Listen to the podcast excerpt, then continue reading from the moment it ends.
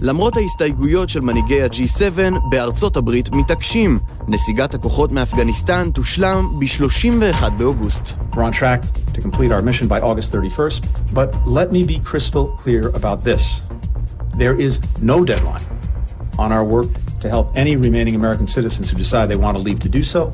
That effort will continue every day. ועכשיו, זה רשמי, ה-FDA אישר באופן מלא את החיסון לקורונה של פייזר, ובוושינגטון ובכל העולם בעצם, מקווים כי האישור המהיר בהיסטוריה יביא את האנשים להתחסן. If you're one of the millions of Americans who said that they uh, will not get the shot when it's until it has full and final approval of the FDA, it's time for you to go get your vaccination. Get it today. Today. בטוקיו נפתחו המשחקים הפראלימפיים והמדליות יוכיחו שוב, שונות היא כוח. Difference is a strength. It is not a weakness. When the games were postponed last year, Paralympic athletes were beacons of hope. They never stopped training. They never stopped pursuing their dreams. וגם המתנגדים בעמק שגם הטליבן לא הצליח לכבוש, עד כמה גדולים הפערים המגדריים ב-2021, ולמה בעיירה בספרד ממשיכים להכין חרבות כשאין בהן שום צורך. מעט מאוד זמן, הרבה להספיק, בואו נמריא. מסביב לעולם ב-15 דקות, יומן החוץ של גלי צה"ל מביא לכם את כל מה שקורה בתבל.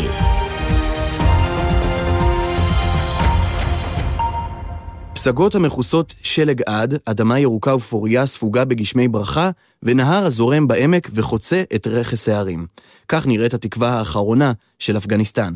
בעוד אנחנו ממשיכים לדווח על מאמצי הנסיגה, האופוזיציה לארגון טרור התיישבה במחוז האחרון שהטליבן לא מצליח לכבוש, ומשם הם מוכנים לעשות הכל כדי להילחם על מולדתם.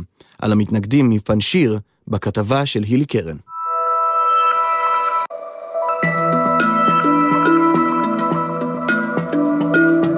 מסע הכיבוש של הטליבן נראה מבחוץ אולי קל מאוד.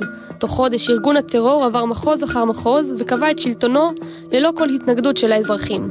אך במחוז פנשיר, היחיד שעוד נותר חופשי, התושבים לא מוכנים לוותר ושומרים על הנקודה היחידה שלא נכבשה. בדיוק כמו בעבר, כשהפגנו אומץ, חיינו בכבוד, לא קיבלנו את העבדות. סיפר אחד ממתנגדי הטליבן ממחוז פנשיר. צריך להגן על אדמתנו וכבודנו, הוא הוסיף. לאויב יש סבלנות והוא מוכן. הם רוצים שנהיה עבדים שלהם, לא ניכנע. כוחות הטליבן משקיעים עכשיו מאמצים רבים כדי לנסות ולהשיג שליטה גם על האזור הזה, ובכך להשלים את ההשתלטות. אך תושבי המחוז שחשים שגורל אפגניסטן מונח על כתפיהם, מוכנים למלחמה גם במקרה של פלישה. What we are standing for right now, it's for the whole country. It's for sovereignty, it's for peace, it's for people, in tolerance, in acceptance, in moderation. אנחנו נלחמים עכשיו עבור המדינה כולה, למען הריבונות, למען השלום, למען האנשים, הצהיר אחמד מסעוד, מייסד חזית ההתנגדות הלאומית של אפגניסטן המתנגדת לטליבן. מאז עזיבת הכוחות האמריקנים את אפגניסטן, האופוזיציה שהתגבשה בפנשיר מנהלת מהמחוז ההררי את הקרב שעלול להפוך לאחרון.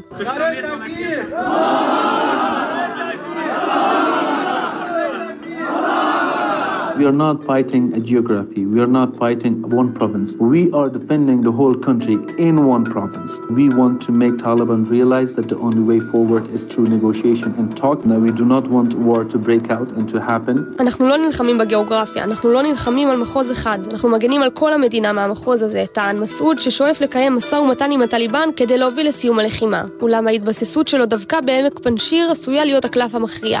כמו שמסביר העיתונאי איתי אנגל, מספיק לפתוח את ספר ההיסטוריה כדי להבין מהאימפריה הבריטית דרך ברית המועצות ועד לימינו אנו, האזור תמיד היה בית קברות לאימפריות. המקום הזה לאורך ההיסטוריה השפיל מעצמה אחר מעצמה. בפנשיר זה עמק צר, בין ערים מאוד תלולים, מקום מקסים לימי שלום, אבל בימי מלחמה זה מלכודת מוות לכל צבא, כי זה שטח אידיאלי ללוחמת גרילה. צבא מודרני לא יכול להתנהל בשטח כזה עם uh, טנקים וארטילריה. הסיכויים שלהם להביס את ארגון הטרור שואפים לאפס.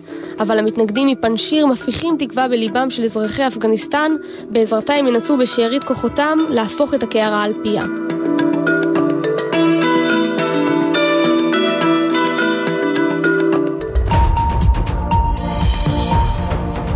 בארצות הברית חוגגים היום את יום השוויון לנשים, המציין 101 שנים ליום בו סוף סוף קיבלו הנשים את התיקון ה-19 לחוקה, המאפשר להן, מאז ועד היום, להצביע. אותו יום קיבל עם השנים משמעות סמלית לא רק בארצות הברית, אלא בעולם כולו, למאבק של אנשים בדרך לשוויון.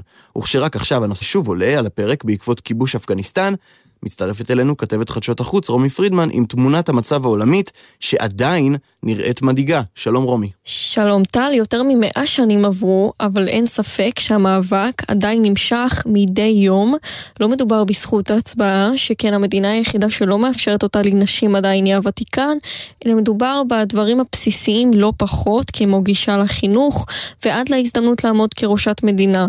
אבל אם באמת נחזור לבסיס, מנתונים של השנים האחרונות עולה כי קרוב לשלושה מיליארד נשים בעולם לא מקבלות אותן הזדמנויות בשוק העבודה, כמו שמקבלים הגברים, מול כמעט 82 מיליון נשים, אין הגנה משפטית נגד אפליה במקום העבודה. בנוסף, פחות מ-15% מבעלי הקרקעות בעולם הן נשים. ומה קורה רומי כשמגיעים לתחום של מקבלי ההחלטות, הפוליטיקה? אז כן, אם נעבור רגע לראש הפירמידה בפוליטיקה, נשים יושבות רק ב-26% מכיסאות בתי הפרלמנט השונים בעולם, ומהוות רק 22% מהשרים בעולם.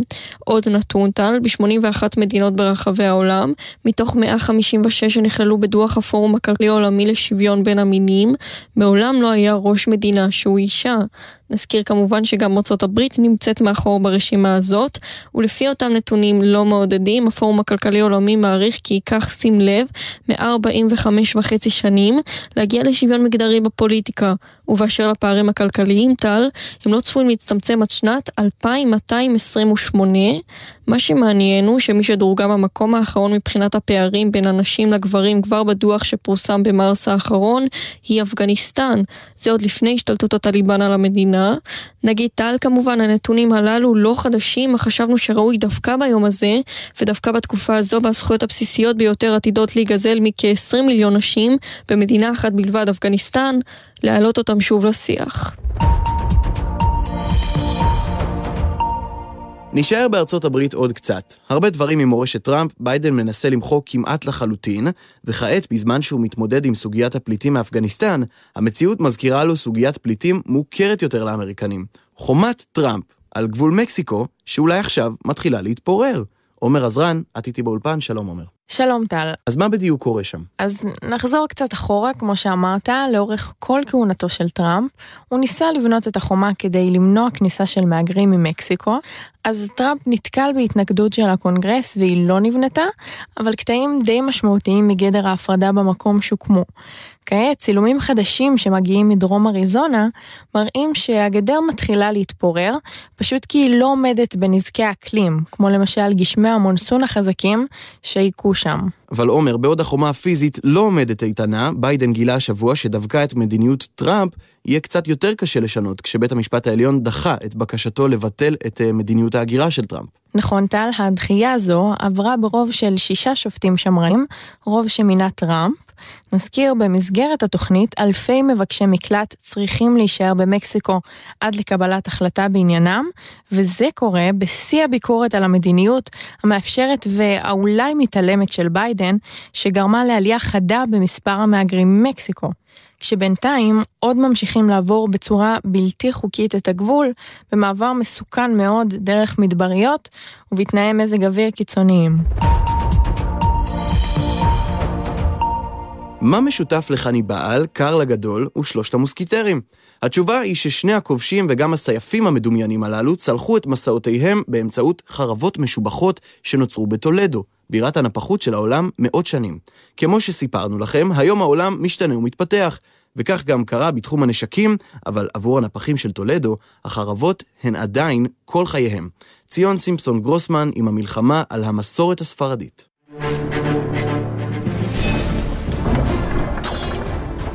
Makes all these? I do. And I press with them three hours a day. לא רק וויל סמית וג'ק ספרו חיו על חרבם. עד לפני כמה מאות שנים, החרב הייתה כלי המלחמה המועדף בעולם, וחרב טובה הייתה יכולה להוות את ההבדל בין חיים ומוות. בכל העולם היו מגיעים לטולדו, ספרד, שם היה ניתן לקנות את החרבות הטובות ביותר מהנפחים המנוסים בעיר. היום נותרו רק קומץ מהם. El tratamiento de trabajar el acero, el pasar de los padres a hijos, pues se fue cada vez haciendo mejor. הדרך להכין חרבות הועברה במשפחה שלי מאב לבן, וככל שעברו השנים, שיפרנו את הטכניקה שלנו, והכנו חרבות טובות יותר ויותר. מספר חוזה רמון מורנו, אחד מאומני החרבות הבודדים שנותרו בטולדו. חוזה למד מאביו את האומנות בגיל 16, ושיפר את יכולתיו שלו בכל השנים מאז.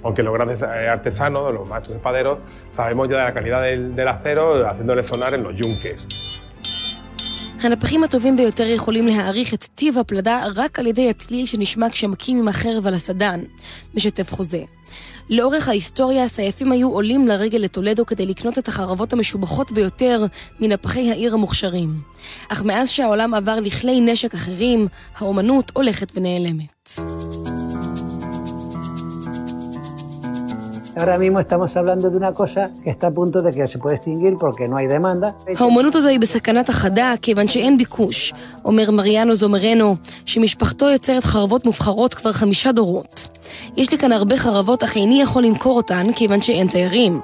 מריאנו וחוזה הם נצר לשושלת ארוכה שהולכת ונעלמת, אך הם ממשיכים לקוות שהאומנות שלהם, ששרדה אלפי שנים, תשרוד גם את זה.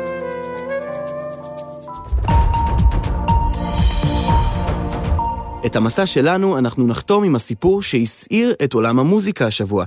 30 שנה אחרי שצולם מתחת למים, ואחרי ששחזר את התמונה לא מעט פעמים, ואפילו קעקע את שם האלבום על החזה שלו, ספנסר אלדן, התינוק מעטיפת האלבום Nevermind של נירוונה, תובע את הלהקה וטוען, מדובר בפורנוגרפיית ילדים.